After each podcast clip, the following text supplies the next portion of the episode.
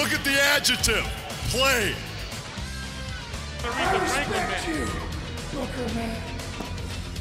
And I have half the brain that you do. I told you. Hold on. It- Now is the franchise going to take the Viagra? Gonna put some butts in the seat. Hello there, wrestling fans, and welcome to episode number 98 of Because WCW, the podcast where the big boys play. My name is the Twisted Genius Dean Ayers, and I am joined as ever by my colleague, the DAZN sports journalist Liam Happ. Good evening to you, Liam. How are you doing? I am doing great. I am doing great. I am doing. I just went to see how that sounded like a chant. Uh, it was okay. It was six out of ten. Not, nothing amazing. You, you do remind me of uh, a mid 90s ECW fan who could only talk in chants. Yeah. Or that Yeah. guy who did the. Uh, was it the? Was it uh, PWG? Where that one guy was just going super, Super Dragon. Was that Dragon. PWG? I think it might have been, yeah, early, early PWG, yeah. Oh dear. Yeah, so how are you doing? Yeah, not bad. It's a, it's a uh, period of great transition at Casa del Hap. We are just hours away from some professionals coming over, some asbestos professionals coming over and smashing down the motorcycle garage in our garden that has been there since we moved in because the previous owner was a petrol head. Uh, We're going to have that smashed down. We're going to reinforce the back of our garden. We're going to build a lovely cabin. Can I just check? Reinforcing the back of your garden, that isn't a euphemism. Not like that. No, no, that's all right. Definitely not like that. Uh, no, we are going to just really get the house done. We're both back working full time, which is why we're so perpetually tired on this podcast, isn't it, Dean? Indeed, yes. our, Uh, our default position now is tired. Do you remember yes. we, we've got in in 0 to 60, we've gone from golden age, podcast every week, let's do more, let's do more. Oh, what? They're adding another hour to Nitro? Great, we want to do more. To, uh, yeah. But yeah, um, aside from that, the, the the money obviously means we can finally do the renovation on the house between the wife and I. So that's exciting times. Good stuff. Yeah, we've uh, we've got building work being done in our back garden next week as well. It's Not clearly like the season for it. No, we're having our pond knocked down. Not like that. The pond of death. The uh, the we've got this uh, this disused old koi pond at the back of our garden. It takes up about a third of the garden. We have no use for it. It's uh, got covered in pondweed to the point that it look it's just solid green, which then means that um, idiot magpies, the thieving bastards of the bird world, swoop down on it, think that it's grass, get bogged down in the uh, pondweed and drown. Um, and and it happens in pairs for some reason. They they go in pairs. So we've had three pairs of magpies that we've had to uh, we've discovered in our pond. We've had to scoop out with a net. Um, Yeah, isn't Uh, there some sort of uh, adverb about magpies in pairs, or is that a completely different bird? Oh, one no, for I'm, sorrow, no, one for sorrow, two for joy. That is magpies. Yeah. I'm so indifferent to birds, I weren't even sure. Yeah. And um, yeah, so uh, we um, we we put like we put some chicken wire. We put NWA cage style chicken wire across the bit of the pond we can reach, but they still got in the other half. So But uh, yeah, we need to change that adverb, really, don't we, Dean? It's for, to uh, one for sorrow, two for an invite to Michael Barrymore's pool party. One for sorrow, two for more sorrow, as you have to scoop twice as many dead birds out. And I tell you something, the stench of dead magpie and pondweed is not a pleasant one.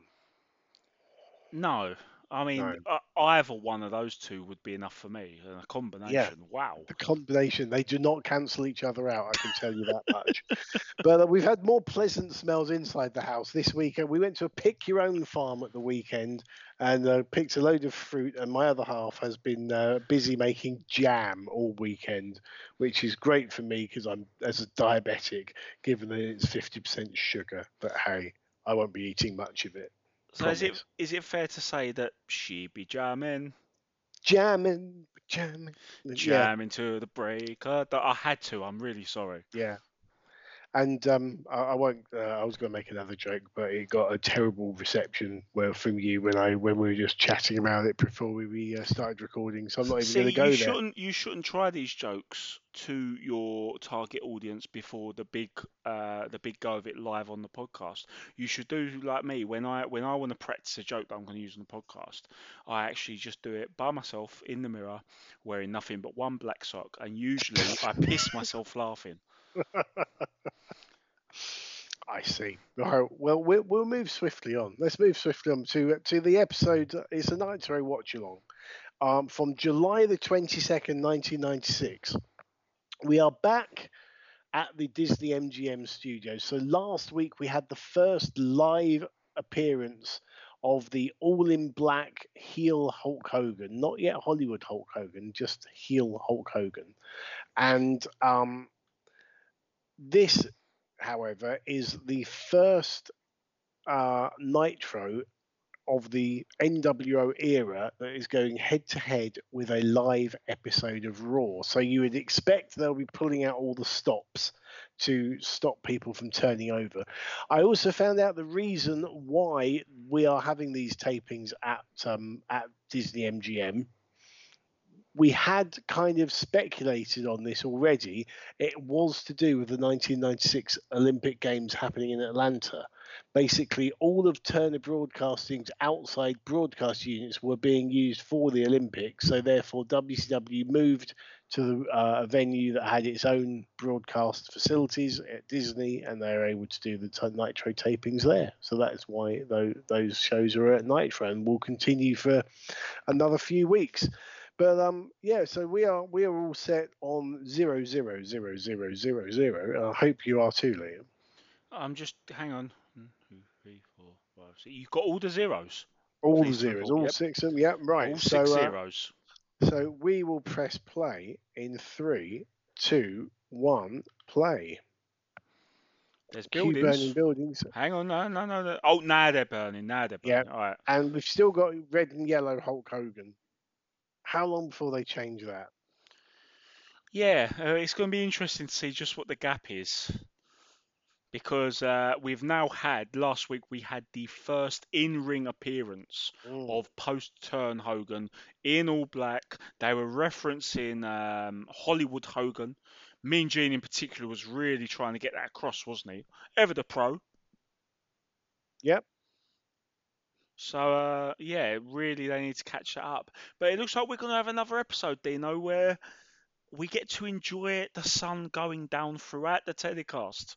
Yep, and it's good to see as well that uh, the letters NWO in on written on bed sheets is is not draped over the letters of WCW right now. I believe they took those down before the end of the broadcast, if I remember correctly. Yeah, After after they abandoned their posts up there and got ready to run in on the main event. And it's funny they're talking about the Olympics because obviously we're in the Olympics now and it feels so surreal. yeah, very much so. I mean, yeah. To Oh, this is old footage of uh, Halloween Havoc '94.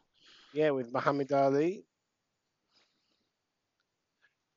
because obviously he uh, Muhammad Ali played a major role in the uh, opening ceremony of the '96 Atlanta Olympics. And he was there at Havoc 94 because Hulk Hogan was desperately trying to recreate 1985 with the usual celebrities there. Speaking of desperate celebrity links for Hogan, here's Shaquille O'Neal in a Hulkster shirt. and Hulkster when he was uh, when he was babyface, of course. So uh, I'm not sure what's happening. Oh, they're talking about they're, they're they're just seemingly throwing celebrity clips of WCW for no apparent reason. Yeah, I actually thought they were going to turn into a, oh, this is what Hulk was, and it's sad what he's become. But now we, uh, they didn't even do that segue. And they're now already they're plugging that Hulk Hogan has challenged the Giant for the world title at Hog Wild on the 10th of August. So that's you know still three weeks or so away. Yeah, Zbyszko doing a good job of uh, of tying in the fact that obviously the Dungeon of Doom and Hogan were loggerheads, rather Yes. one-sided loggerheads for pretty much the whole last last twelve months. Oh, we've just we're seeing the uh, the NWO bed sheets. Can you imagine how much money they would have made on eBay? well, yeah, because you you'd have to buy an N, a W, and an O, so you could just make people buy a set of three bed sheets. And of course, they've got a cocktail in hand, Of which which seemed a lot cooler at the time before we knew what we knew about Scott Hall. yes. Larry Zbyszko saying, "Don't trust anybody." Oh, here we go. So we are. We've we've been. How long's that been? Three Yeah, and a half minutes. Know, for We've- WCW, that's not too bad. we've complained about it in old pay-per-views like 91, 92, 93 when we do those episodes. And here in the summer of 96, they are still doing an overly long preamble that really fizzles out that buzz of the crowd when the fireworks first go off. Yeah. It's, I mean, mind-boggling. To be fair, it's different. I think it's different when it's free TV compared to when it's pay per view, where you've paid money to watch the show and you just want to see some wrestling. Here is Squire Dave Taylor from Bradford in Yorkshire, which is one of the least aristocratic places in the UK you could ever dream of. But in pro wrestling parlance, it's the UK. There's no uh, subtlety or nuance here. This is the same industry that look at someone like Rusev and go, "What? What's a Bulgaria? Ah, sorry, it's Russian. You're Russian now, Rusev." Well, you do you do often see that, presumably because of the size comparison, that Americans often think of Europe as an entire country, which you know it's a massive constant with different languages and different cultures, but it's around about the same size as, as the USA. So I, I can understand why that happens. And yet they'd Um, be the first one to differentiate and say, you know, don't don't associate me with those New Yorkers. Don't associate me with those Texans. they don't want they don't want to be lumped in all in one there. But apparently, Canadians. yeah. So- Okay, so we, we've got a, a bona fide heavyweight contest here. Dave Taylor against Scott Norton. And after what we saw in the recent episode, Dean, this is very much Heel versus Heel, isn't it? Well, I was going to say it's a bit of an odd matchup because, I mean, the crowd, but Taylor, to his credit, has got the crowd chanting USA. But then his opponent in this scenario has just turned on his tag partner and shoved like a manager down to the ground. It's very much he's the angry, miserable, grumpy one in that whole fire and ice split. So Yes. it's a weird place to run it. And Taylor is now ducking and dodging and showing babyface fire, or what would normally be babyface fire in this Oh, In this role. just, and then just got leveled with a massive clothesline. So yeah, it's that good. was one hell of a clothesline.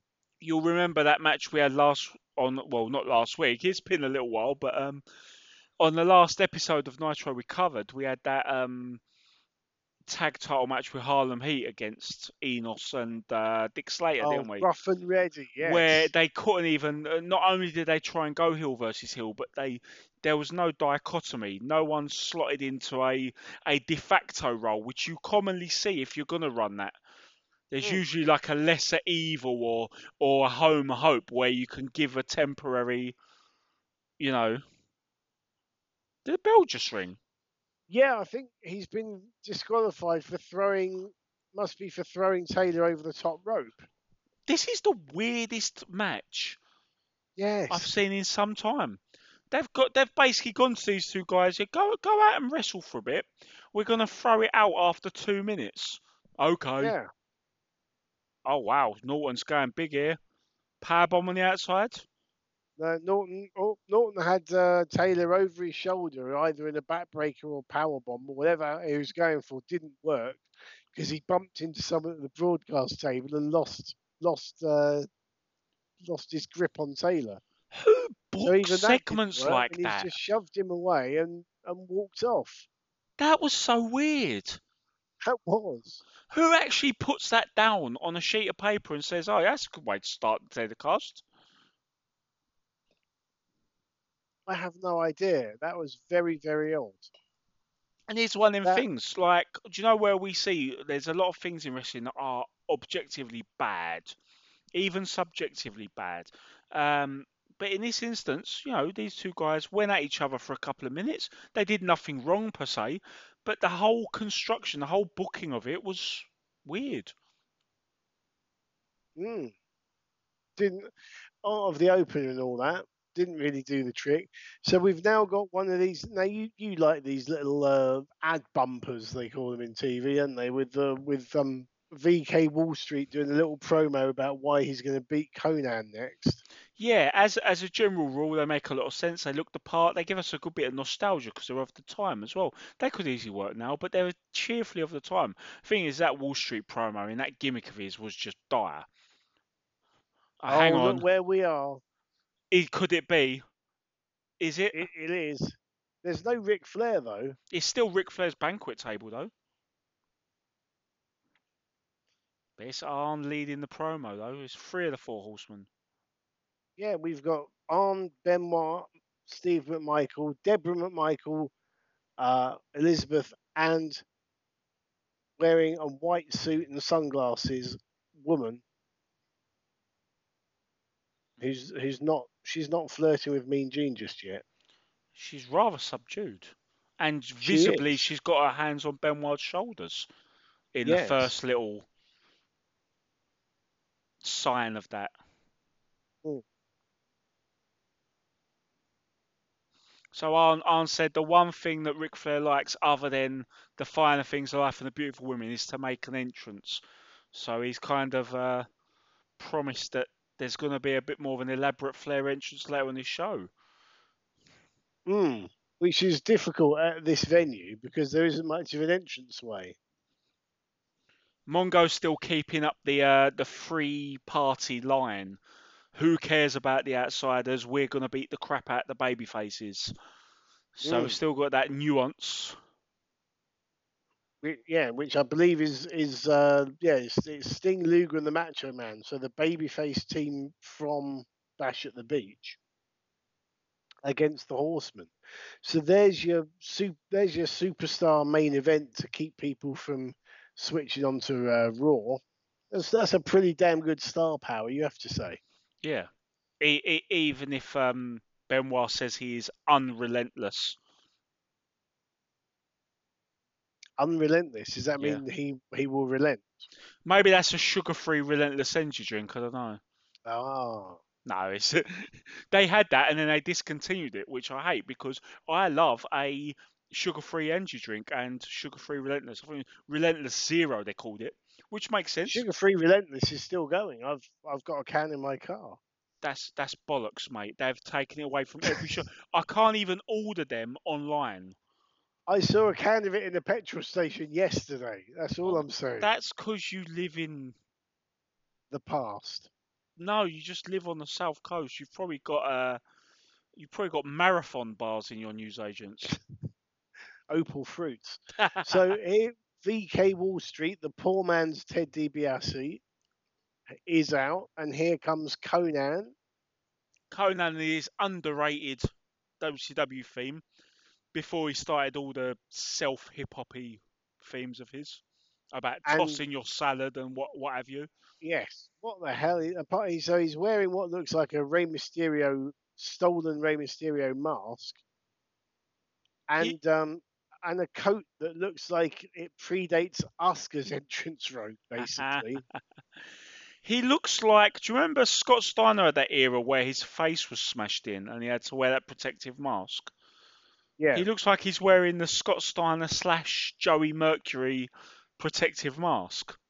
he his jacket looks like you know if you go into a you know, wrestling video game you have create a wrestler and you just create a, a jacket that has got You basically like, sit on your controller, layer. yeah.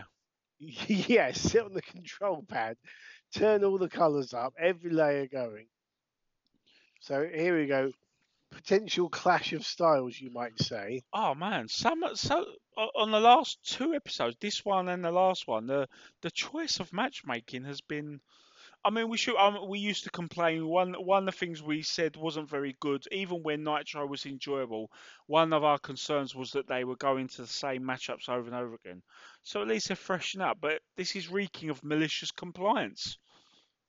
Yeah, I mean, we've talked about some some weird and wonderful matchups that we've seen in the past on Nitro. Some really good matches. You know, Eddie Guerrero and the Barbarian, things like that. Yeah. Malenko's been key to some of those. I mean, that one with Kidman recently was very, very good. Yep. Just a just a wild hell for leather sprint, wasn't it?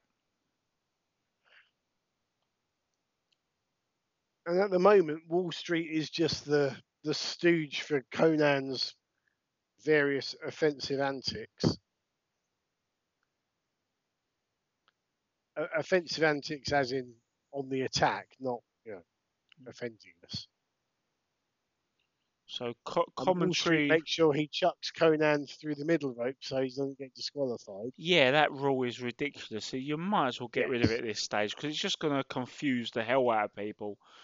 Um, commentary running down the card, I believe, and they said about US heavyweight champion Ric Flair facing Eddie Guerrero, which not only reminded me that yes, they actually put the US belt on him in 1996, but yeah, right here is the Yeah, man he beat, beat Konnan. Konnan. Ah, At the uh, Bash at the Beach 96 pay per view, I think, wasn't it? indeed. Which I always remember of him just randomly singing La Cucaracha during his pre-match promo. Yes.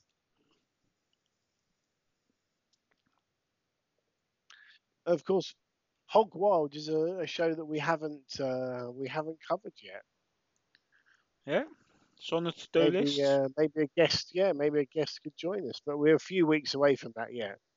Indeed, we've got a few other plans coming up. As people know that this is episode 98, we want to try and make that 100 special. We've got a few uh, few ideas going along, and in the in- inevitable occasion that they all fall apart, we'll we'll still do something special and have a good time anyway, won't we, Dean? Oh yeah, But yeah, after after we've hit that big milestone, it'll be the match beyond, so to speak.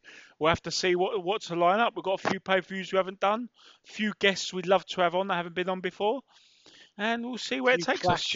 yeah. Yeah, and we're doing clashes now. I forget about that.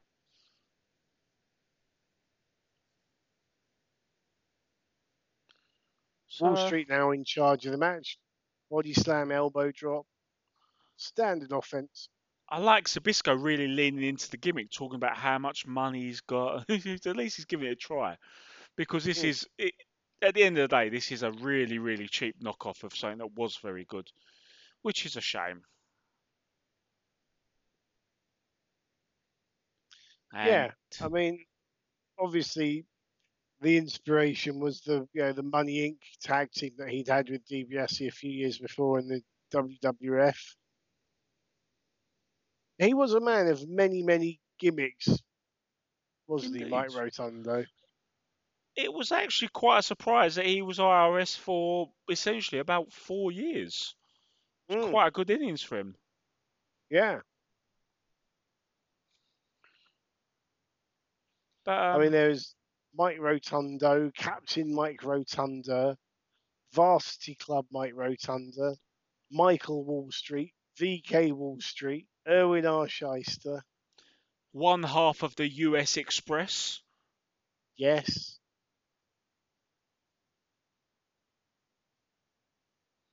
and the master of the really dull rest hold. Oh, the fans are chanting Irwin at him, and he can't really respond to it as Heel Heat because that would be acknowledging who he was. Yeah. You'd think fans would realise that, wouldn't you? That there, there's this, you know, and I've seen a lot of it come up in recent conversations that, you know, fans, if they're enjoying a Heel's work, they will happily just boo their hearts out. But if you're gonna do a bit of heel heat, if you if you're gonna try and be smart about it and say Irwin, or or, or you, if you're gonna say, ironically, given the family ties, if you're gonna say Husky Harris at Bray Wyatt, I was just going to say that. yeah, Yeah. if you're gonna do that, then you're not really gonna. Oh, look at that. So after getting dominated, Konnan gets Samoan dropped, but turns the pin into a crucifix. But Nice. but yeah, fans have got to realise that doing that, you you you're putting wrestlers between a rock and a hard place, and you're not you're not enjoying the the banter, for lack of a better term, you can have with the wrestlers. Yeah, because as, as you say, there's no, there's it's basically you're you're trying to tell people, look how clever I am that I know what they're recording in another promotion, which most people that are wrestling fans in that venue will know. Exactly. Big deal. And did you notice as, as as he walked away in celebration, Konnan took an apple from the banquet table, took a big bite, thus giving birth to. Carlito's gimmick a few years later. well, yeah, he's got to get back at Ric Flair somehow. Ric Flair took his United States belt. He takes Ric Flair's apple. Exactly, and it just feels weird to, to think that it, there is actually just eight years between this show and the debut of Carlito. Just eight years. Doesn't feel Here like it. is uh, Mean Gene with with our main eventers Sting, Luger, and uh, and the Macho Man, who I believe is no longer out of control. Liam. Yeah, he he looks a bit more focused now, but he could be out of control any minute now. It could happen again. You never know. and Luger and Sting who are, who are on the same page, and there is no what's the deal between them. Yeah, I missed that. I did ask. Do you know what? I did ask Savage. Is there any chance of him being unstable again? And is there any chance of his tag partners not knowing what the deal between them? And do you know what he said to me? Um, was it? Nope. Indeed, we've got them all, all our catchphrases in one go. I'm so proud of us. Oh, what a show! It's like we're nearly hundred shows in. We've bedded in our catchphrases. Well, it is wrestling. That is what wrestling's all about. Repeating the same old shit over and over again until it gets over. Absolutely. That's what I did in the FWA. That's what politicians do as well. That's the alarming thing. As the song, uh, I can't remember which song it is now, but there's a song by the band Flobots which says, "Professional wrestlers and politicians want you to believe them." It's true. Look at Sting's hair, by the way. Lockdown hair. He's still very much Surfer Sting with his face paint and his promo, but that hair is getting progressively darker and progressively longer. Yeah, Knowing what we know, gets- Yeah, but I was going to say, as it gets longer, surely he's getting more surfer sting. You know, surfers have long flowing locks a lot of the time. at the time, that's probably absolutely what people were thinking. Oh, you know, he's updating his look a little bit, but he's still very much in line with his thing. He's just sick of the short blonde hair. Fair enough. But yeah, knowing what we know, can't wait Also, to watch the uh, transformation over these weeks, over these The- watch logs. yeah, this will be good, definitely. Um, also, I've got to say, Mean Gene rocking the uh, the casual top with the jacket. Here, there is no um, there's no shirt and tie with Mean Gene today. Me, Oh, mean Gene rocks everything. That's an actual person. We've got a new uh, Glacier promo with, as you say, Liam, an actual person. And it looks like my dad doing kung fu. It looks like a man predating COVID and wearing a face mask 25 years before COVID. Ah, see, but in Japan they're already doing this. They've been doing it for decades. That's true. Um, I feel bad slagging off um, his his kicks and his poses there because if if I have this right, Ray Lloyd actually is ranked and he he, he does have training, doesn't he, with some yeah, sort of he's a bona fide. Uh, yeah, he's a But bona fide. in that kickboxer, yeah. promo alone, just in that promo, he was looking extremely wooden and like he was a parody. Um, I've just got to interrupt you to ask, what the fuck are we watching now? This is some kind of Baywatch style promo with people walking down the beach in slow motion. We've had two people I don't recognise and Alex Wright.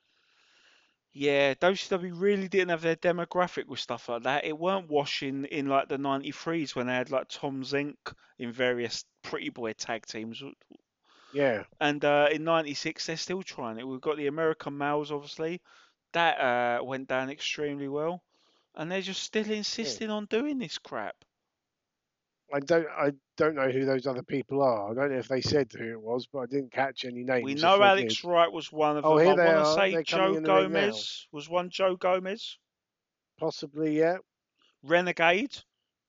Well, that you go. was, and that Ah, Jim Alex Powers. Wright, Joe Gomez, Jim Powers, and Renegade. because the music for the promo and for this entrance is the Renegades Warrior rip-off music. Ah, So who are they up against? I missed that. Dungeon of Doom. Dungeon of Doom. Oh, and we've got a new member of the Dungeon of Doom being unveiled here. I mean, are they really in a? But they've been usurped by a new heel group, which is led by the man who was trouncing them when they were the top heel group anyway. Are they really in Yeah. a position to be hiring new members? Try and remember who else would join at this juncture as well. Who who are you saying? I don't know. Hugh Morris is already a part, isn't he? Kamala has come and gone. Yeah. There's Hugh, there's Barbarian, Te- Kevin Sullivan, and we're just waiting for the fourth. They're walking past. I love that tree in the entranceway. Every week I've yeah, loved it's that. brilliant. There's the barbarian. Who's that? Someone's Oh, running up on. behind them. Who is it?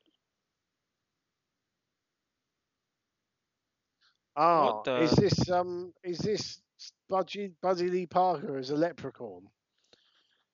This is not only is this Buddy Lee Parker as a leprechaun, this is the thumbnail for this episode.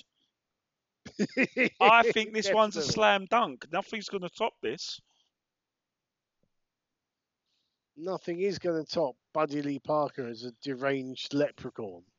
So we've got the New World Order taking over, wiping out Heels and Babyface alike, changing the game as we know it. Dungeon of Doom bring out a Leprechaun. Oh, I can't believe they weren't the top heel group. I know what's wrong with people, eh? So it's uh, talking about interesting matchups. This is going to be bloody fun, isn't it? As the uh, the night is drawing in and the cameraman seemingly is having a seizure. Oh no, hang on, this is just shit going on in the back because we've got a cameraman going backstage. Something is happening. And they're actually staying with the cameraman who walked from his ringside position to the entranceway. That was different. That's one way of saying it. Beautiful moon, moonsault body block by uh, Alex Wright on the Barbarian. Alex Wright is hell bent on making this interesting if it's the last thing he does, but then he's going to throw punches like that. Ah, so we've got the uh, the outsiders. Hall and Nash have invaded the uh, production truck, and now they are uh, they are mucking around with production. They've made they've made the show fades to black. Schiavone is beside himself.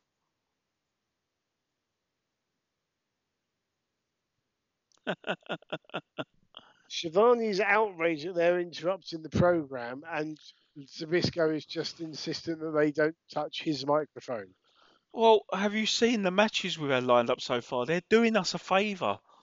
Yeah, There's now a heavy echo and everything. yeah, heavy feedback. Wandering So just somewhere got else. Hall and Nash wandering around the offices, not the offices, the production. Oh, they're taking they're taking the headset off now. and uh,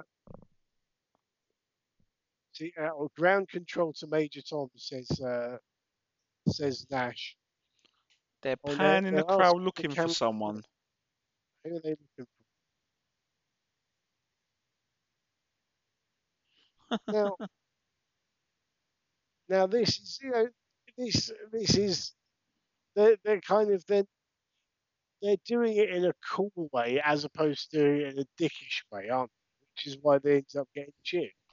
Oh yeah, this, this this was always part of their thing. Like when when you give people creative control, obviously the the, the wrestlers are going to want to be a character that dominates everyone like a heel, gets cheered like a babyface, and also wins the program like a babyface.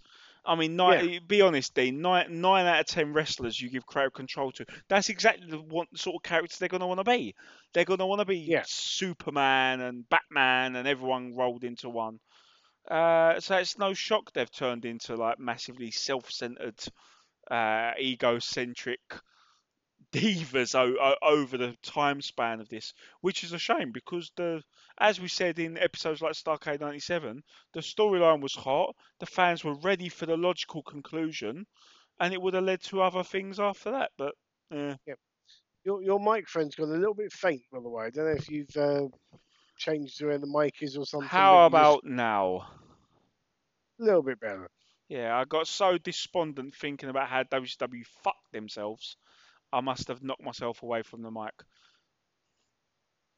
Tony Security and, uh, Schiavone's, yep, Tony apologising, and um, we're back to the eight-man tag that no one cared about in the first place. and um, well, I've got to say, I did like the word, the use of the word preposterous by Tony Schiavone. You don't hear that word used enough. Yeah, normally he's, uh, he's saying other things like this is the greatest thing in the history of this great sport, and that's it. Yeah,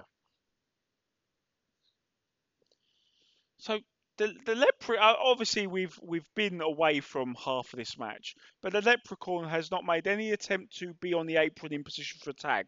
He's basically just like pulled He- into the he ring from a been. managerial position and grabbed legs and stuff. he might have been on the apron while they were pounding the crowd. Now he's gone back down to the ground again.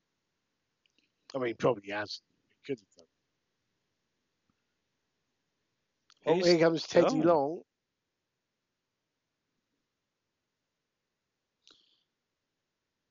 Teddy Te- Long is now talking with Jim Powers. he's giving him some inspiration. He said the only thing to fear is fear itself. And with words like that, of course he's going to go on a massive babyface surge. I mean, I feel motivated just hearing it secondhand. I don't know about you, Dean. Oh, absolutely. I want to go and tear Also- down this motorcycle garage myself just from hearing Teddy Long. Isn't isn't Jim Powers like the oldest young and upcoming rookie going? He's definitely the most roided up rookie in this. And here's the giant. Oh. The giant has just walked in to end this shit because he's had enough of it. I can't blame him. And the leprechaun is just like clubbing people at ringside. He still hasn't got into the ring.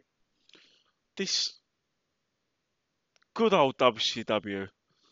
It's easy to forget getting choke slammed. with with the retconning of how great the New World Order was. It's easy to forget that there's crap like this happening. The crowd seemed quite happy because I don't think they gave a monkeys about this match. Yeah, I think it, I think the Giant's gonna be here for a reason. Surely he's gonna be here to talk Hulk Hogan. Sorry, Hollywood Hogan.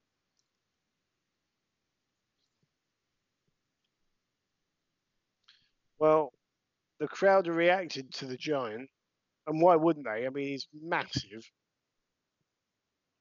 And Mean Gene is getting in the ring, past walking past the pile of baby faces at the ringside. The ever intrepid Mean Gene, the fearless Mean Gene Okerlund. in his sports casual top.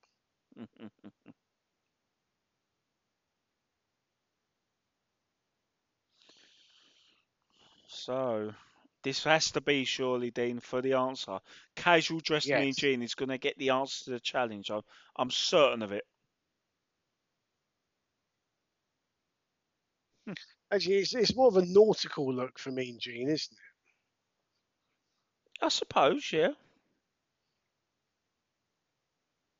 it? and Mean Gene doesn't want Jimmy Hart behind him, Not like that. Or, well, maybe like that. We don't know. maybe. Yeah, he wants the answers, Dean. He wants the big answers. Yep.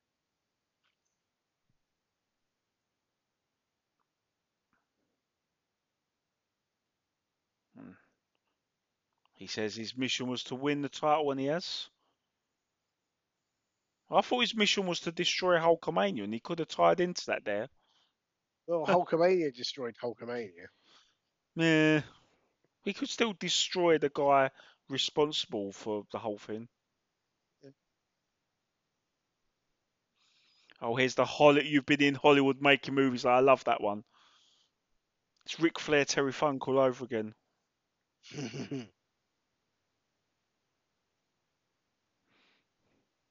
He just referred to himself, the Giant, as the cancer that no one can cure in WCW. yeah, odd line, I have to say. Yeah.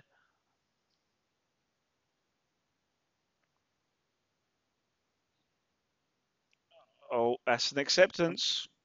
Yep, and a babyface promo from the Giant. Jimmy Hart smiling. So this is so he's still part of the Dungeon of Doom at this point, isn't he? The Giant. Yeah, it's all a bit But blurry, he's and now giving a babyface promo. And I know they want those layers, they want those blurred lines, but a lot of the time, if you do it, it's just going to confuse. There's a way to do it, and that match and all that is not it. Indeed.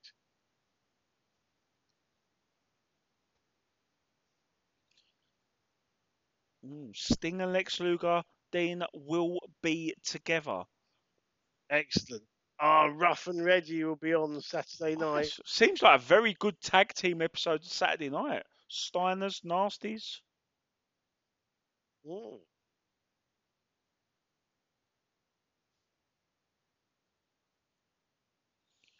After the baseball, though, Liam.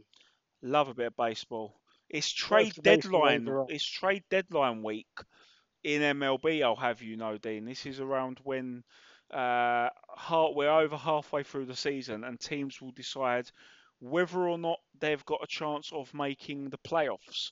And the teams that make the playoffs will attempt to negotiate players away from the teams who have given up their on their on their hopes of it, and they'll try and take the better players from the lesser sides in return for prospects, young up and comers, or maybe draft picks. With the thinking being that the teams who are struggling will will will go, all right, you have our good player now because we're not going to make the playoffs anyway. You give us those prospects, and hopefully in two or three years we'll be winning the Yeah. division. So I just thought I'd run that trivia by you. Well, thank you for that. You're welcome. So we've gone straight into another match without any intro. This is Diamond Dallas Page, who is on a roll at the moment against Prince Iakia. So I think we can work out who's going to win this match. But let's see how it goes. Well, the thing about Prince Arakia is that you have to build him first. Yeah.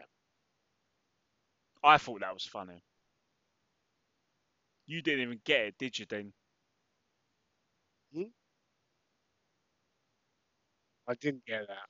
You called him Prince Iakia. Oh, You have to build him. yeah. I'm hila- See, I run this one past the mirror wearing one black sock, and it was hilarious. And, in the uh, meantime, he is he is flatter than flat pack. He's been levelled with a uh, diamond cutter, and it's a very very quick win for DDP. but the speed of that diamond cutter in the match keeps on adding to the out of nowhere dichotomy. Yes, So we've seen a couple of reversal ones. We've seen one just come point blank, quick gut kick and nailing the car, and we've just seen one within a minute of a match. Mm. Oh look, it's And the executive consultant of Andrade Idolo. Idolo. We've got a very young looking Chavo Guerrero cutting a promo about his upcoming match with Dean Malenko. Mm, another good. interesting matchup from Lenko, but I made that reference to his to his AEW debut because come on, how cool was that little nod, that little homage that they're running like the executive consultant thing for Andrade, who is who is married to Charlotte Flair.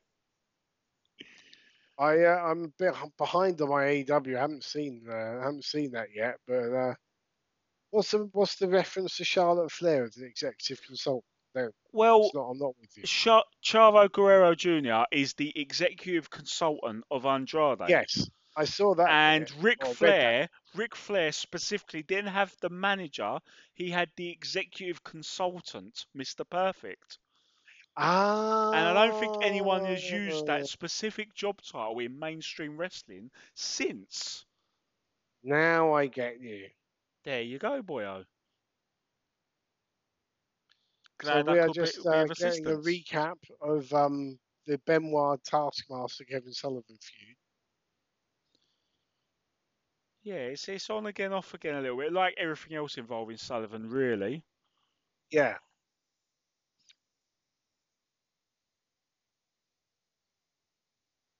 So, and yeah, those subtle little nods to the links between Woman and Benoit continuing. Schiavone Mhm. referencing it there. This one's still got a lot of gas in it, because if I remember correctly, these two are still feuding come Bash at the Beach 97. bloody hell. Hmm. Here comes a fired up babyface Chavo Guerrero Jr. Well, it's, it's the only sort of Guerrero we knew at this time. He's even using Eddie's music, which I like. Mm.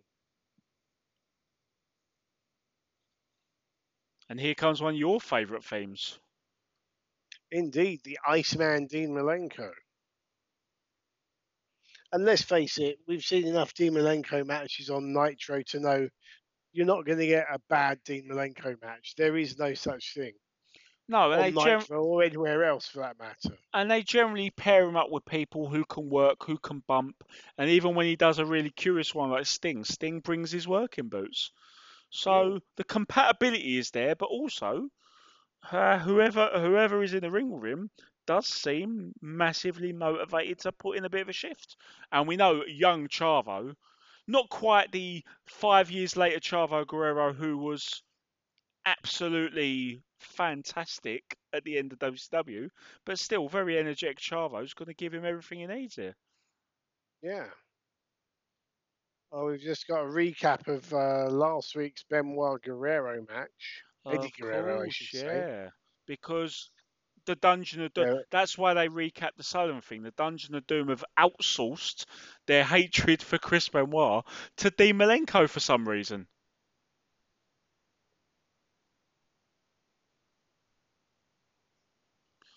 That's Well, good- you know, if if you had to uh, rely on a wrestler to take someone out of commission, would you want it to be Dean Malenko or the Leprechaun?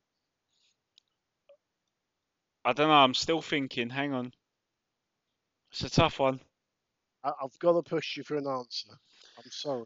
I mean, to You've- be fair, gotta- to, to, if if it has to be a wrestling match, I suppose you go with with the uh, the merciless technician. But can't they just send the leprechaun to go attack Chris Benoit backstage? That'd be funny. Yeah.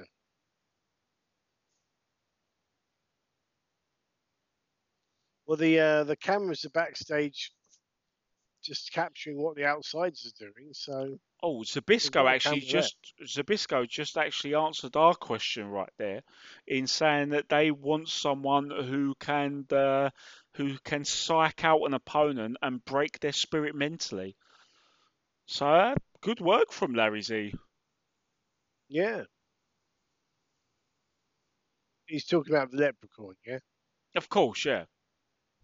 thought so. He psychs me out just looking at the fucking bastard.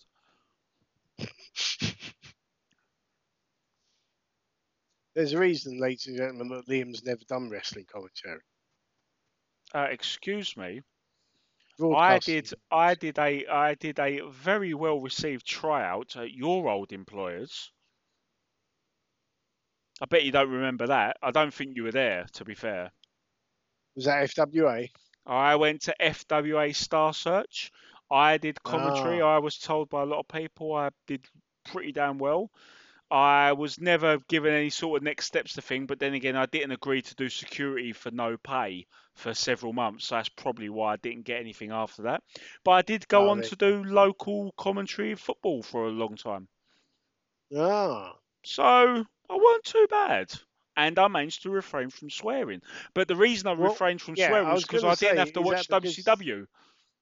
yeah. I was going to say, is that because you managed to avoid calling the referee a fucking bastard? Yeah, I mean WCW does that to you though.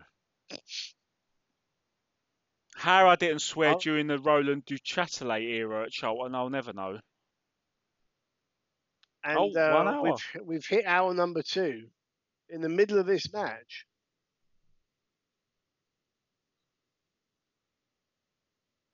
And Bischoff's mic is a bit off. I was just about to say, could someone fix Bischoff?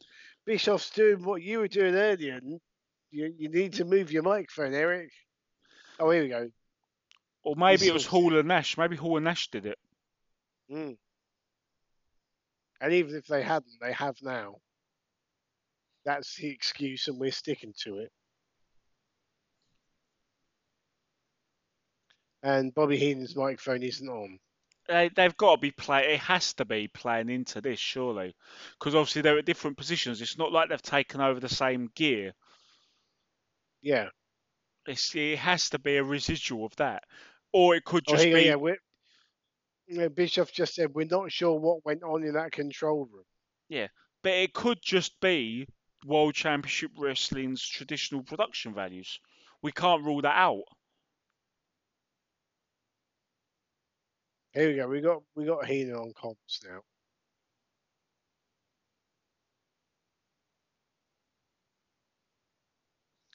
And Heenan is uh, Heenan's kind of is interesting. This Heenan's being a bit of a the chicken shit heel routine, but he's afraid of the outsiders and the NWO and whoever else they might have in their numbers. And and it's it's actually pushing the threat of the NWO credible Yeah. Well, because Heenan's being serious as opposed to being jokey. Heenan.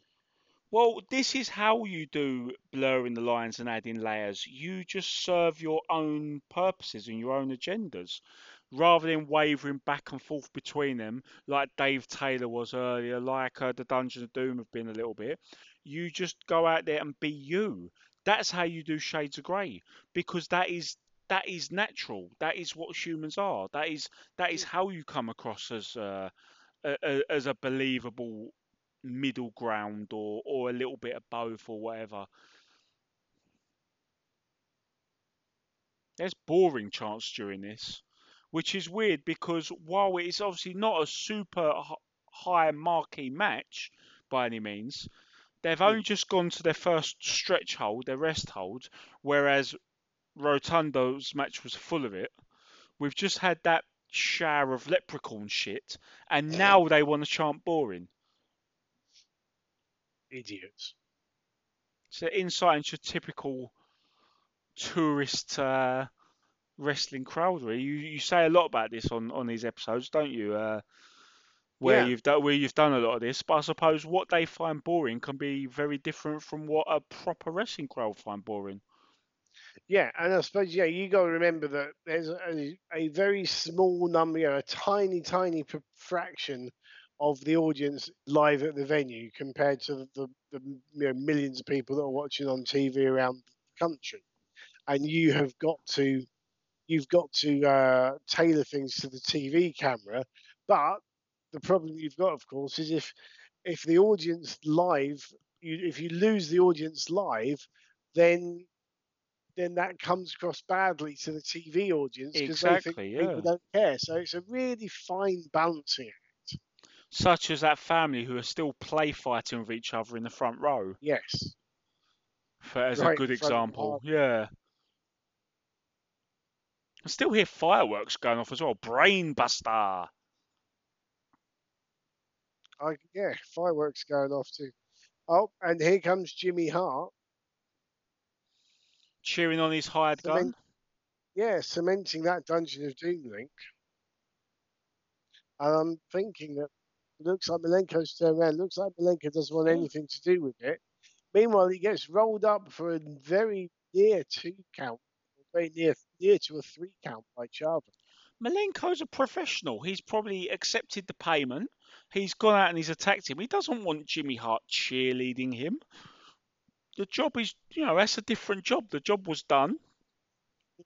Why? Why is Jimmy Hart getting involved in his own personal business here? Yeah. And is this is this WCW's attempt at elevating Dean Malenko to a, a higher level than he's been at previously? It's good to see a been- storyline for him. Obviously, he has, Yeah. as we touched upon, he's been showcased against a myriad of, of big name wrestlers and all sorts of talent. Here's the cloverleaf. It's academic. Yep. There's the tap. So Chavo missed the top rope drop kick, Malenko let him land back first on the canvas, clamped on the cloverleaf, and that was it. And that's that's a move you want to see more uh, modern wrestlers use. I think does Sheamus still use it as a finish? He did for a tiny Yeah. bit, didn't he? Yeah, he's he's the brogue king these days, isn't he? But it's So- but it's such a good it's such a good um the the leg grab for that and the step over. It just looks it's a whole oh they're in trouble sort of deal, isn't it? Mm. And it looks like a really painful move. Yeah. So it's a shame you don't see it a little bit more often. You don't want to see everyone use it, obviously, but I think there should be at least one wrestler in every major organisation using the cloverleaf. Because if ten of them on the roster can use a fucking spear, we can have at least one cloverleaf. Yeah. And it's also it's the kind of move that you can put on people pretty much regardless of their size. Yeah. Although I'm sure like Hulk Hogan and The Rock and a few others will find a way to screw it up. But why would they care? They're absolutely loaded. but yeah, The Rock's sharpshooter was never pretty. Yeah. Now here's a good insert. This is how you do it, Dean. Or Meng the Ice Train. Yeah, Meng with Jimmy hope- Hart. Yeah. I just hope Ice Train doesn't fuck anything up. That's all I can say. Hyped up manager doing most of the talking. Menacing looking wrestler grunting and snarling. That is how you and do then a talking in Tongan at the end. Yes, that is how you do a 15 second insert, isn't it? Oh yeah.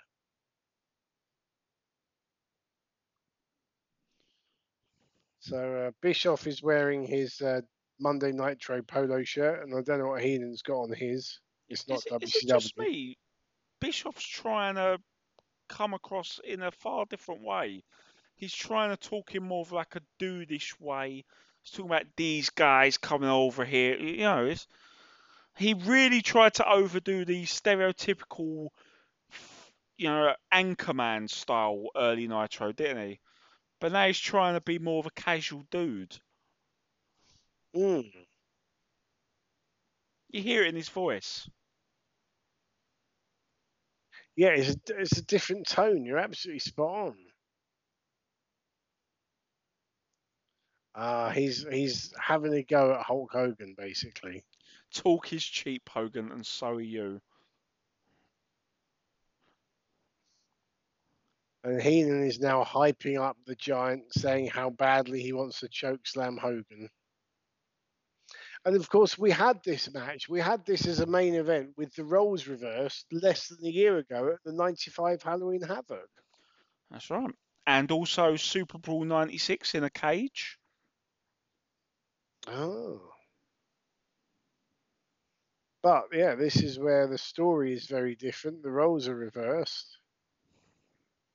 And suddenly, the giant is the one defending the honor of WCW. So here comes Ice Train, Dean. Friend of Watch the friend of tree. the podcast. Yes.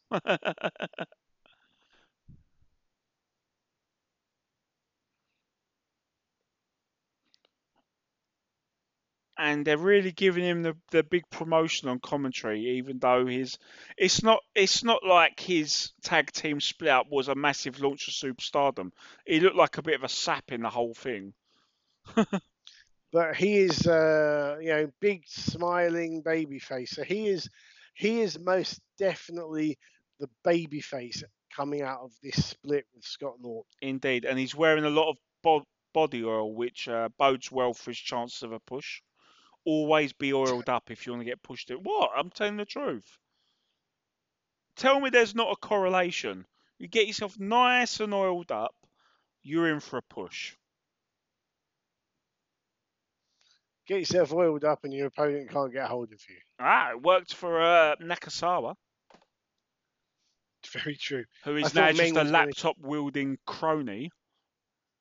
i thought meng was going to kick that tree down then let's face it if anyone could kick a tree down it was meng To be fair, that would be like the segment of the show. That would that, that'd be an instant thumbs up. Just Oh, yeah. just give me Meng kicking down trees.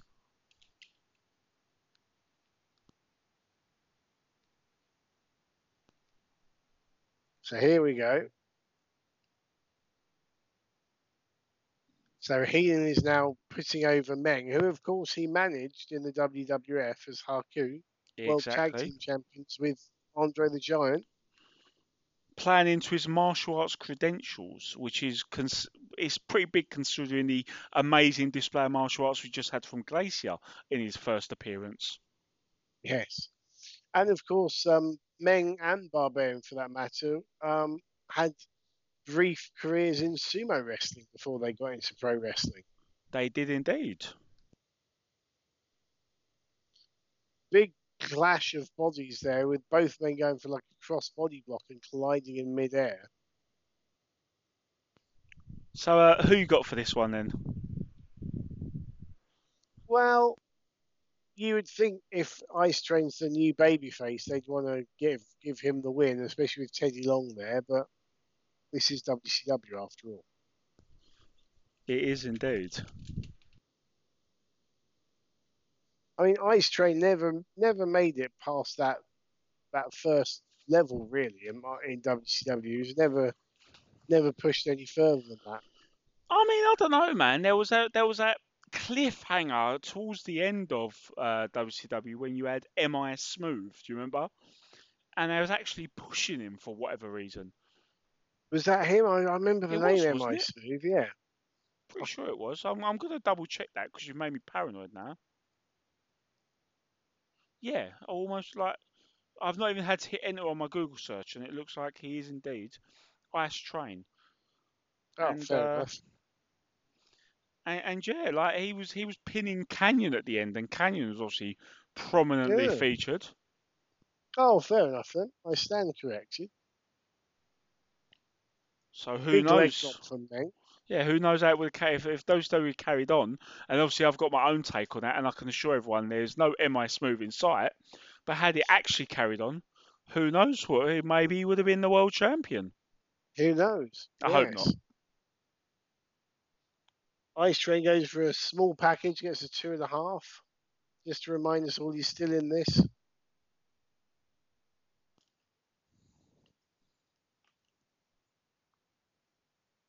Jimmy Hart being given "You suck, Jimmy" chance. I like that. And it's get, it's giving those fans who were bored earlier something to get into. So you just keep them engaged, even if they don't care about the match, and that's better than nothing, isn't it? Mm, definitely. Because you get them, and I speak from experience as a manager, you get them engaged with you, and then you transfer that onto the match. You know, look at your hero now. I can't hear you cheering for him, all that sort of thing, and and then lo and behold, they're into the match. So this is my favourite part of these watch-alongs, is these managerial insights, especially when the matches they're offering up are this sort of crud. I'd rather just turn the whole topic onto, you know, your first-hand stories of, of how to work crowds like this and and how wrestlers would work matches like this. Because actually watching the match, even when it's got Meng, one of our favourites in, is pretty hard work.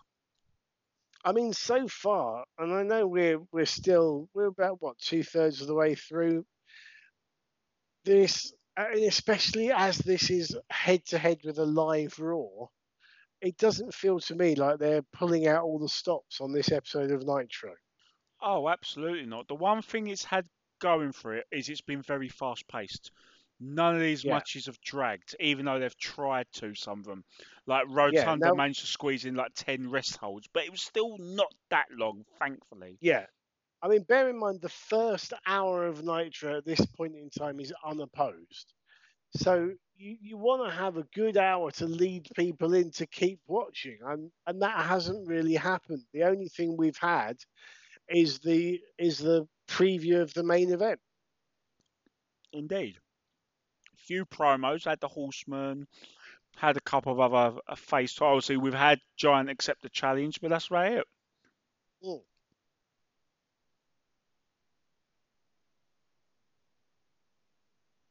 And the commentators are pushing how Meng hasn't been able to hurt Ice Train too much, and translating that into how Scott Norton will cope when they inevitably have a match. I mean, that's the way you got to go. You've got this big, slow baby face You've got to go for the resiliency route, haven't you? Really? Yeah. Which is exactly what we've got now, and he's chopping Meng in the corner. Big clothesline into the corner by Ice Train. Crowd aren't really into it though. He's not doing an awful lot to get the crowd into it. The No, he's kind of- ring is fine. He's basically just done a, a, a less emphatic version of the movie he already did, and he looked knackered on that power slam. Yeah.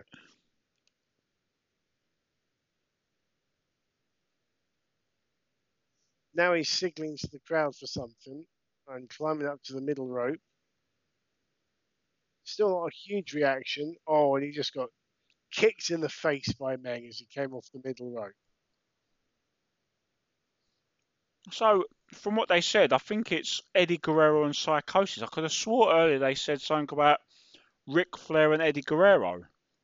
Actually, that's a yes. I think when we were talking about what's on the next episode, we said that. Oh, here comes Scott Norton, who's attacking Meng for some reason. Has he had a, a crisis of conscience? Change of heart? Who knows?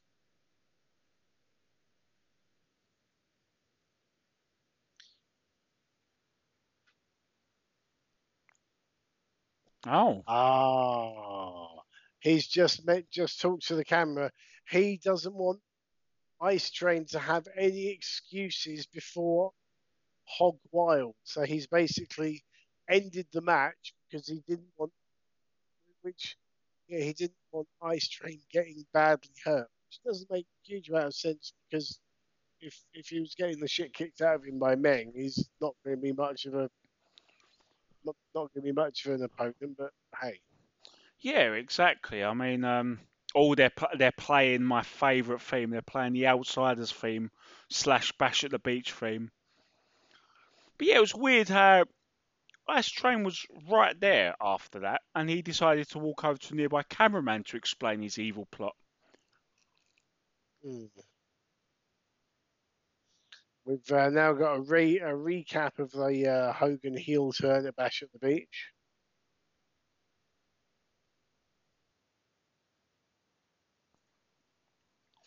Now, is this voiceover Neil Pruitt? I was just going to say it's a really good voiceover. He's got the right tone for it, well scripted.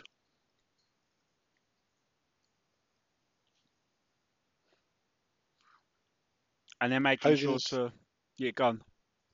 I was going to say Hogan's got the name of the group right for once. Yeah, they're making sure to only use those clips. There's no new old organisation, brother.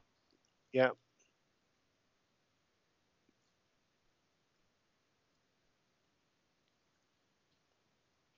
Ju- we're just having a recap of the whole NWO formation storyline. Basically, yeah.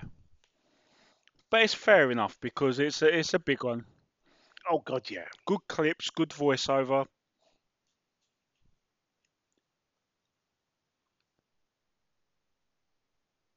Apparently, it's really scary what the Macho Man is thinking.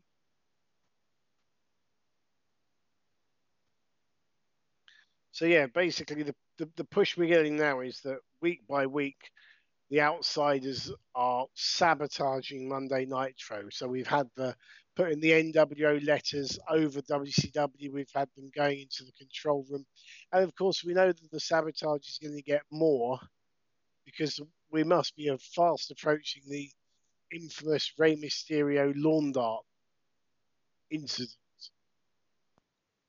Yeah, I'm pretty sure it's uh, very soon. But it's definitely at, at Disney. It might even be next week. Yeah, I believe it is July, and we've only got one more July episode, so we'll have to we'll have to hang tight for that one. Oh, and that was them beating up Big Bubba Rogers, who did fit into the mold for the NWO of an ex WWFer. Yeah, they didn't seem to be super sure where they're going to go with it. Like, do they want to keep them as the cool three renegades? Uh, but Bubba would have been a good, quick one to turn. And as I've always said, it made sense that the numbers swollen up even where there was diminishing returns on the on the coolness of the members because they are the heels they are taking over and that gives you Mm. something to have the stings the ddps the horsemans to then be the cool ones to plow through but as we touched upon earlier in this episode then the halls and nashes didn't really want to be the ones who were getting it back Yeah. And ultimately, every heel should get their comeuppance at the end of the day. That's what you build up to. Of course, yeah, that's that's the story. Can you imagine like TV characters having that? Oh yeah, my I I like my character. I want people to think I'm really cool. I don't want to get killed off at the end of this season. It's ridiculous. It's a problem with uh, creative control contracts. Absolutely.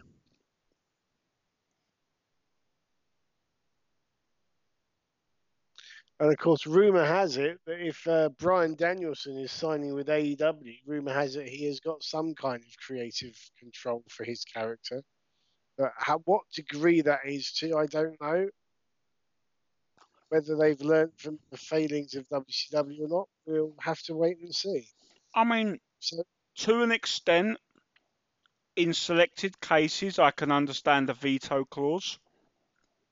But I think you got you got to also have some sort of protection as well. Like for instance, the the infamous one will be Bret Hart, Mm. where he had reasonable creative control, and that that wording was all was shown up to be just far too vague. And that's just a, that's just a hellscape for for legal teams. Because what is define reasonable creative control? yeah. Well, it's like in, in law where you, know, you can use reasonable force to defend yourself. What- Where do you draw the line at reasonable? Yeah, and I would argue personally that um, saying that I will lose the belt to this guy in America, but I don't want to lose in Canada, I would argue that is reasonable. But then that is my subjective opinion. So in the terms of the law, it means absolutely Scott. Yeah, yeah. So next match up, it is indeed as we thought, Eddie Guerrero and Psychosis. This should be good. To be fair, this should be the first really good match of the show.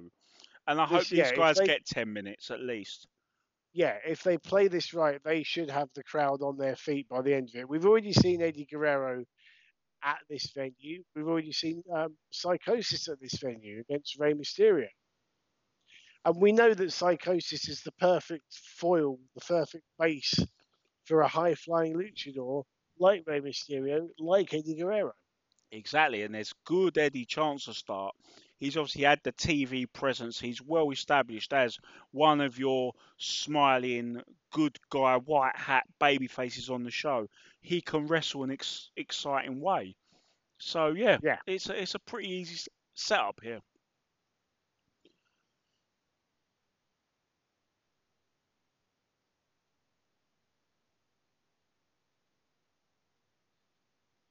So yeah, Eddie, the Eddie chants continue.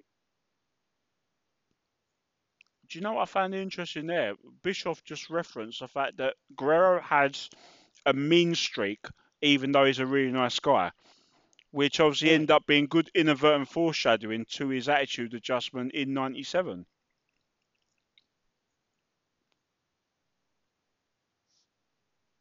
Yeah, and um, and obviously future in, in WWE as well. Oh yeah, he really evolved with it, didn't he? Like the whole thing built and built and built, and it's always good to see that. That Mm. character, rather than just turning heel face, heel face, and forgetting everything that came for before it, there were he, he his persona built upon previous incarnations each time. Yeah, definitely. So we come back from a commercial break. I don't know how much of this match we have we have missed. A few minutes, I would imagine. I mean, yeah, this was a this was obviously live at the time, wasn't it? So you take your typical Yeah. ad breaks in America, probably the same as ours, I think.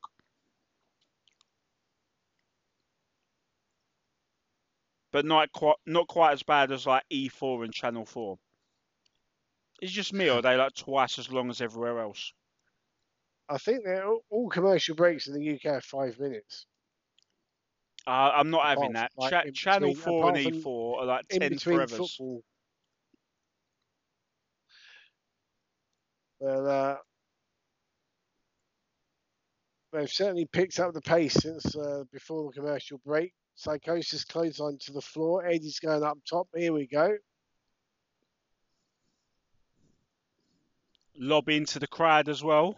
Nice stuff. I was just about to say, look at how, yeah, he gets the crowd into it before he does the move. He just gets, just raising of an arm and getting the crowd behind him with that, and then does the dive. Simple but effective. Yeah, And perfect for this crowd. absolutely. And this is the sign of someone who's grown up in the wrestling business, who's encountered all kinds of crowds all around the place before.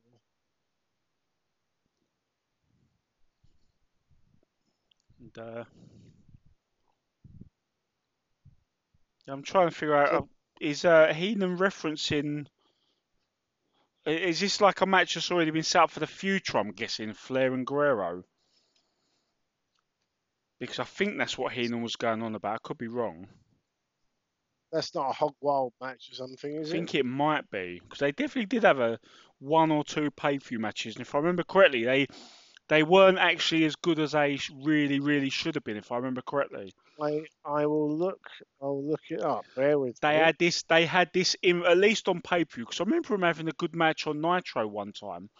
But on pay-per-view, Ric Flair and Eddie Guerrero had like this bogey chemistry where they just couldn't click. I remember they had a match uh, in 2002 WWE, if you remember as well. They just Yeah, um, weren't as good as it should have been. Yeah, Hog Wild Flair defended the US title against Eddie Guerrero. Which makes sense at this at this juncture. Guerrero's a perfect babyface US title challenger. Mm.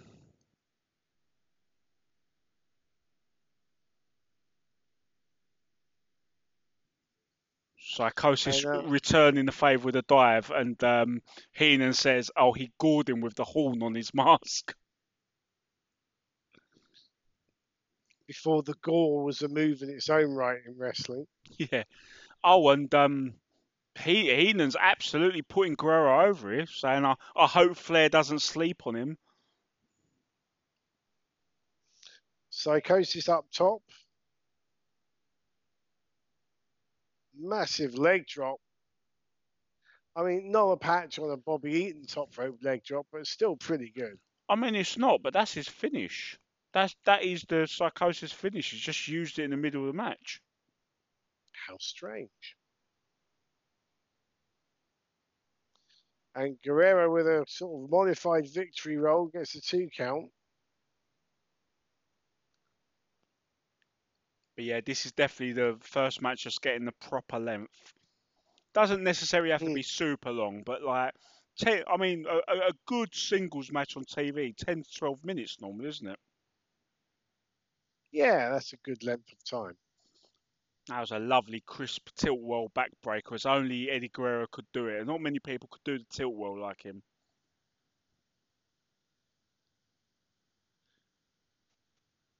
Psychosis now, he's going up for a. Oh, he went for a victory roll, changed it into Hurricane Rana, just gets a two count. That was uh, tiny bit clumsy, but they got away with it. But commentary are doing a really good job selling these new moves. So it reminds me of Mm. Remember when we've done the uh, the '92 WCW pay-per-views with the Ligers and the Pillmans, and commentary would just yeah, would just really sell how dumbfounded they were by this blistering offense. Look at that. kind of a corkscrew senton from uh, Psychosis gets a two count. Heenan's putting over how Guerrero will soak up offense and play possum, and he's worried that Flair's going to walk right into that with his hubris. top rope Hurricane Rana from Guerrero, and Psychosis has landed in the perfect position for the frog splash. And look at the crowd. Look how the crowd are up on their feet. They recognise the frog splash, and look, everyone on that crowd, or most of the people in the crowd, are on their feet. They're getting behind Eddie Guerrero. He has absolutely perfectly worked this match and worked this crowd. Absolutely. And um, I don't know if I don't know if Bobby Heenan's got a look at the time cues here, but he's got that line in with perfect timing about Eddie Guerrero playing possible because just he's warned that, just he's warned that he's he's worried that Flair might fall for that. Guerrero pops up with a comeback. It's a quick top rope Rana and a quick top rope frog splash. Yeah. So either he's just uncanny Heenan or he's got the time cues in front of him. But even if he, I mean, even if he knew roughly how long it's going to go, you generally speaking, you're not going to be told. You know, you. No, I think that's. I think that's that's that's just a good bit of fortune, but um, from an experienced commentator. Although it But does I- make me want to ask Dean. I, I wonder if there are, and you've been in commentary yourself, obviously. I'm wondering if someone that experienced in, in many realms of the business as Bobby Heenan is, I'm wondering if he can see these little subtle, if he sees like a a go home sign or something like that, and he suddenly thinks, Mm. oh, if I run this narrative now, that'd be really cool. Just a thought that leapt to me. You, you'd imagine Yeah. that some of the, the, the all-time greats have, have Yeah, probably managed think. to play their their multifacetedness like that. Yeah. And here is the entrance music for Ric Flair. So he is indeed making an entrance. I hope it's a good one because Arn promised us a big entrance. I don't want Arn to be uh, selling us a, a, a dummy here.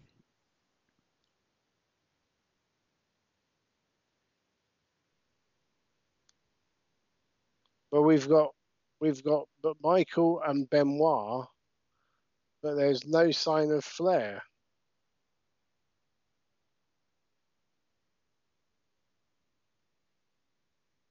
And the commentators are asking where he is. Where is Flair? And, and what you got the other two are dressed like they normally are, all smiles, but woman is dressed and acting like she's nursing a hangover. yeah. So we got no Flair, we got no Anderson. It sounds ominous, doesn't it, the way they're portraying this? And yeah, Heenan has just said, "Where are the outsiders?" And they've both just gone, "Uh oh, doesn't look good." It's like, ah, we now see Arn Anderson is out by a limousine looking through the windows. You've got to love the old "Who's in the limo" wrestling trope, haven't you? Oh yeah. Tried and tested. There'll be a birthday cake wheeled out next. Might as well play wrestling trope bingo. so Arn Anderson now, well, he's on his way to the ring, and I say that because I recognise that tree. But we don't know where Flair is.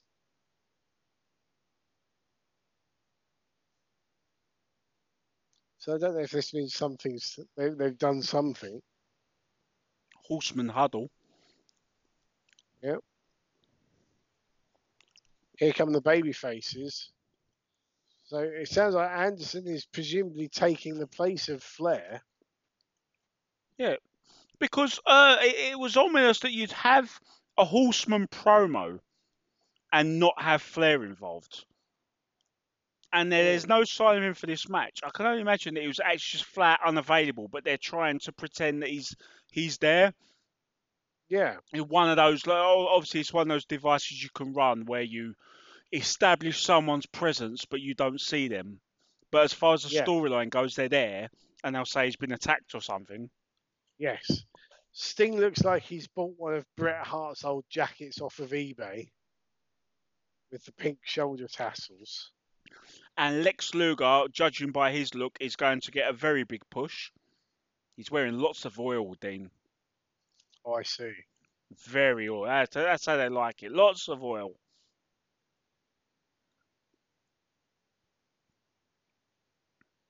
He is, you could you could pretty much fry an egg on him, couldn't you?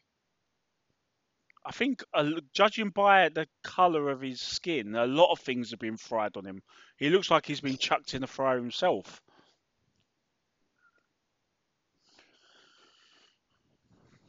But yeah, despite So- the uh, despite the opposition between these three baby faces and the NWO at the pay per view, obviously the Horsemen are still the Horsemen. So right now we've got the good guys versus the bad guys, despite Ooh. the NWO presence as well.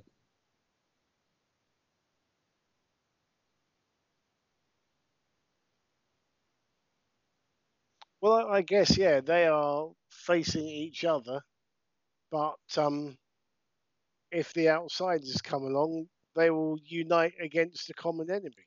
You'd think so, but as Heenan just said, Savage still very much despises the Horseman, despises Flair. He'll remember the Great American Bash '96. He'll remember Elizabeth throwing his money around. So there's there's Yep. quite the dynamic here. Big backdrop Arn Anderson takes for Sting. So we've got about ten minutes left in the broadcast. So we're gonna it's not gonna be the longest main event, but it's a six man tag. You imagine it's gonna be bang bang bang, you know, lots of people getting in and out of the ring. Mongo with a, a shoulder block on the Sting off the middle rope. And that one's not going to go on the That's Our Mongo can because actually really crisp and well timed there. I kind of like that spot. The uh, That's Our Mongo account has been shut down What? after a complaint by uh, Michael's family, I believe. Well, you don't want to say too much because we know that Mongo's in ill health at the minute, but I would have liked to have thought that they could have seen the, the uh, especially as you consider that um, it had kind of evolved into a more general, non-Michael specific account. No, they uh, they just said it was. Um, I, I believe I'm right in saying that they thought it was taking the piss out of him at a time when he didn't need the piss taken out of him, and, and it was, it's been they objected. It's been shut down. I mean, there there is a point to be had there. It's a shame though because I'm pretty sure the account was evolving into a. It wasn't just Mongo stuff at one juncture, was it? Yeah, no. Heenan on commentary is still talking about how something's going on, something's not right with Flair. Well, I'll say this, Mon- uh, just like I referenced earlier, Mongo's feeling it with this one. Yeah. I'm also thinking that woman is dressed a bit like Alan Partridge's fake wife on the Hamilton Water Breaks episode. I understand none of our American listeners will get that, but I hope the British ones will. You'd be surprised. Some of the British classics have translated very well over there, and we live in that society where it's very easy to do that now. Excellent. We still see that limo. Someone's just walked up and opened the door, and I don't think they were meant to, so that's why they've just. Uh, he did, yeah. Heenan just said someone from security. I don't think it was. I think it was just a regular tourist because he was in jeans and a t-shirt. Why, Dean? Because WCW.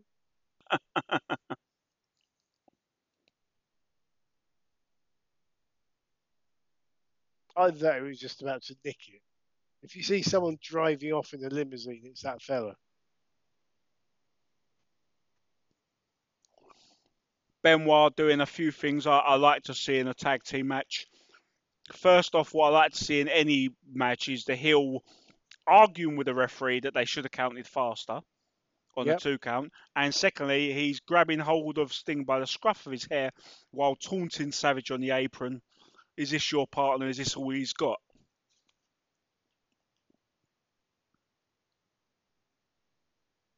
And it was good to see Benoit and Sting there.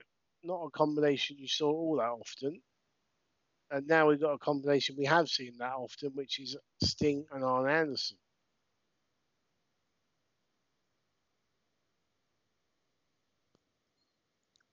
They uh, are emphasising his last minute replacement, but I tell you what, he was prepared. Look at him in his ring gear.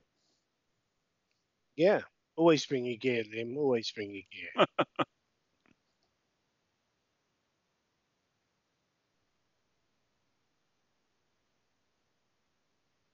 uh, yeah, Mongo's getting a decent amount of time in this match. His roles have been kept simple given his experience, but yeah, he's hitting his notes, as they say.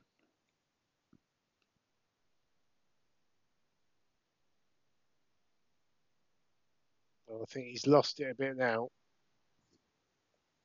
yeah, he's definitely lost it a bit We've now. jinxed it.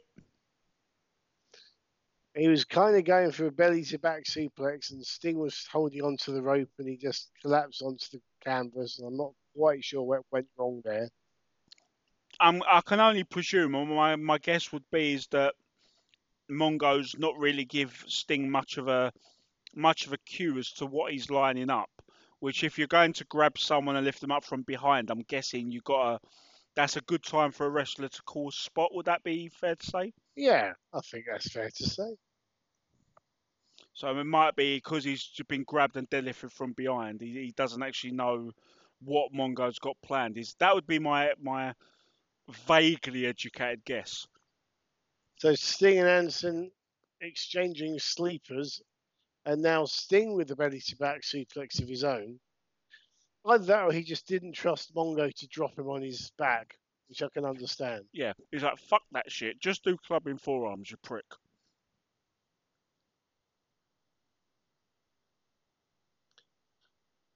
And a big, big tag to Luger. Luger now in as the babyface showing the fire. Heenan's still beside himself that Ric Flair's no showed.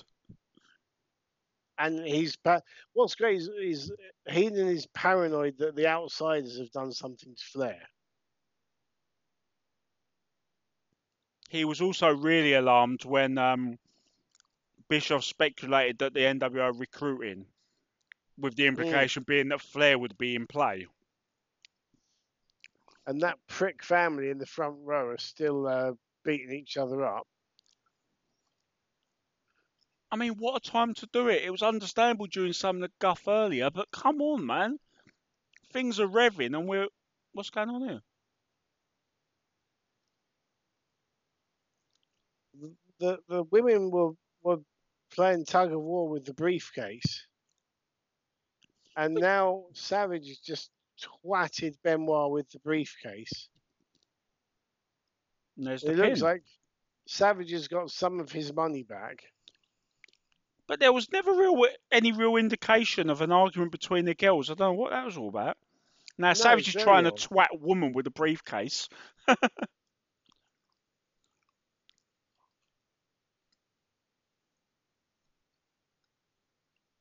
Oh, I think maybe woman wanted to throw the briefcase into the, the ring, not Deborah. Maybe that was what it was. So, so the, basically, what we're saying is we've got this uh, this conflict between Deborah's compulsion to hold on to lots of money because obviously she was very motivated by getting lots of money with Mongo joining the Horsemen, Yep. and uh, it went into conflict with women woman's natural compulsive urge to cheat To in the match. Yeah, absolutely. All right. Yeah, no- you oh, nailed it on the head. You nailed it on the head, Liam. quite annoying. We had to go to a replay to see that, but all right, we got there. Yeah.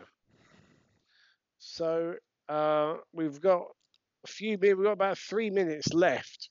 So I don't know what's going to happen now. Ah, promo time with the baby faces.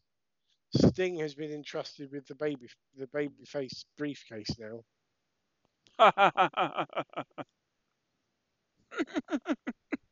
Mean Gene just telling someone to not throw her underwear into the ring. It's in bad taste. Sa- Did you hear Savage? Yeah. He, he overruled It's Gene. Yeah, he overruled. That's right up there with put that cigarette out, surely.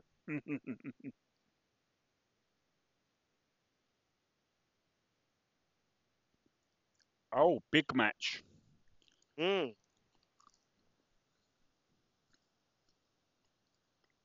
So yeah, we've got the outsiders v Luger and Sting at Hog Wild. That's a big grudge match. That's, uh, Yeah. I can't even remember watching. I probably have watched it, but now we're running through this chronologically. I'm actually pumped for this.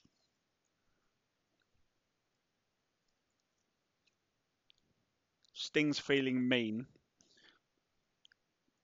he's he's feeling so mean he's going to be massively homophobic towards Lord Steven Regal. Oh wait, that's already Yes. happened. That's happened.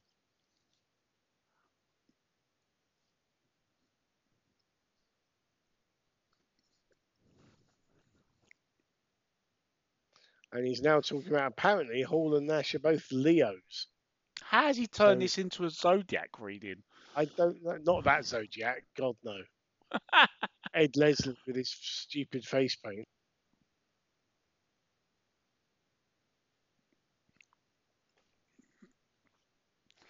Oh, and Nash Leos. I need to find that out now.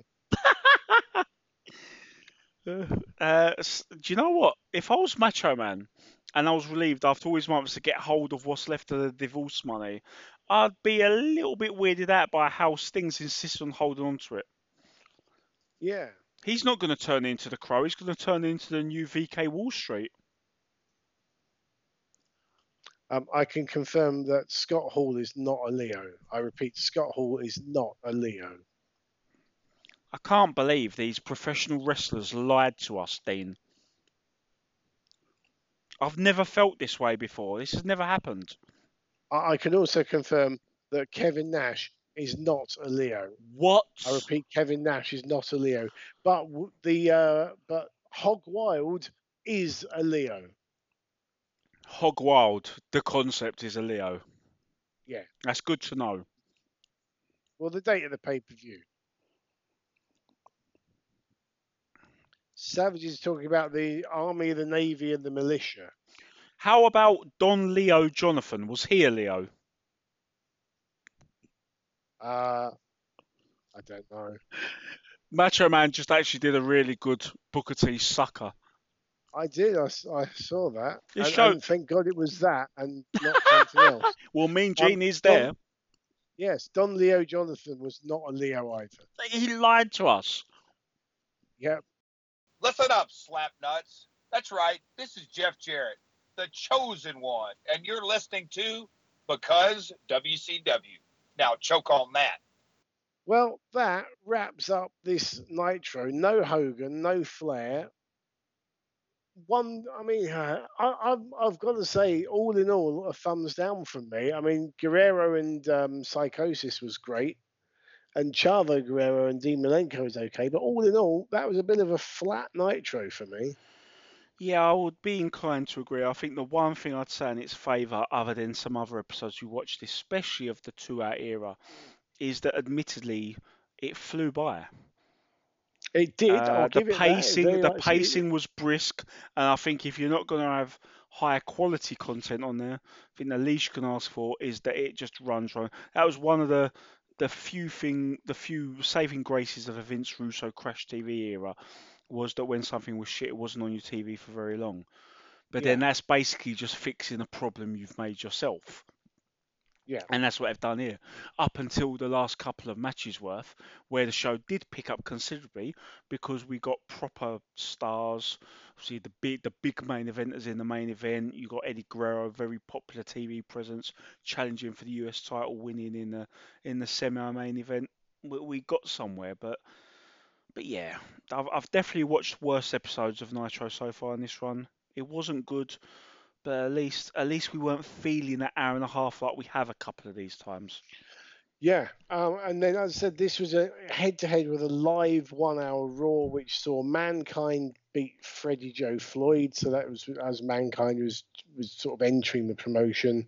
Goldust beating Barry Horowitz. Marc Mero with Sable beating the Goon, who was Bill Irwin, and the main event was uh, Shawn Michaels and Ahmed Johnson against the Smoking Guns with Sonny for the WWF Tag Team titles. So a you know, decent, decent-ish main event, but again, not massive amounts of, of star power on that one either, I guess. Yeah, they they uh, uh, made a they if I remember correctly, they made quite the mini feud out of that. Like Shawn and Ahmed and the Smoking Guns ran opposite each other for like a few weeks. Because then they do like a WWE title match and an Intercontinental title match, Mm. which doesn't seem because you, you're not going to look at Billy and Buck Gunn and think, oh, they might win. But they definitely, if I remember correctly, they definitely ran that program for a few weeks of Raw. Yeah. So um, now next week, do you remember I've been banging on for a while about how I remember a promo from Jim Duggan that sounded like Hulk Hogan, you smoked my children. Oh, is it coming? Well, all I'm saying is that Jim Duggan's in the opening match next week. So it and it's Hmm. And it's from um it's from Disney MGM. So I'm thinking it's got to be that surely.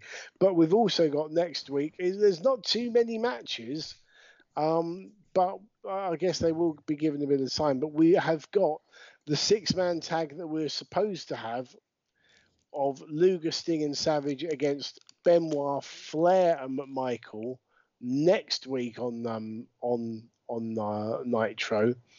Um, plus, we got Eddie Guerrero and Big Bubba Rogers, so that's going to be an interesting one with a style, or not a size difference, I suppose, but that'd be interesting to see how they how they get on there. Um, but uh, but yeah, it looks an intriguing one for the next time we do a watch along. Yeah, it would depend what what Bubba shows up really, because you can imagine like Bubba when he's motivated, Ray Traylor when he's motivated would actually have a lot of fun with Eddie Guerrero.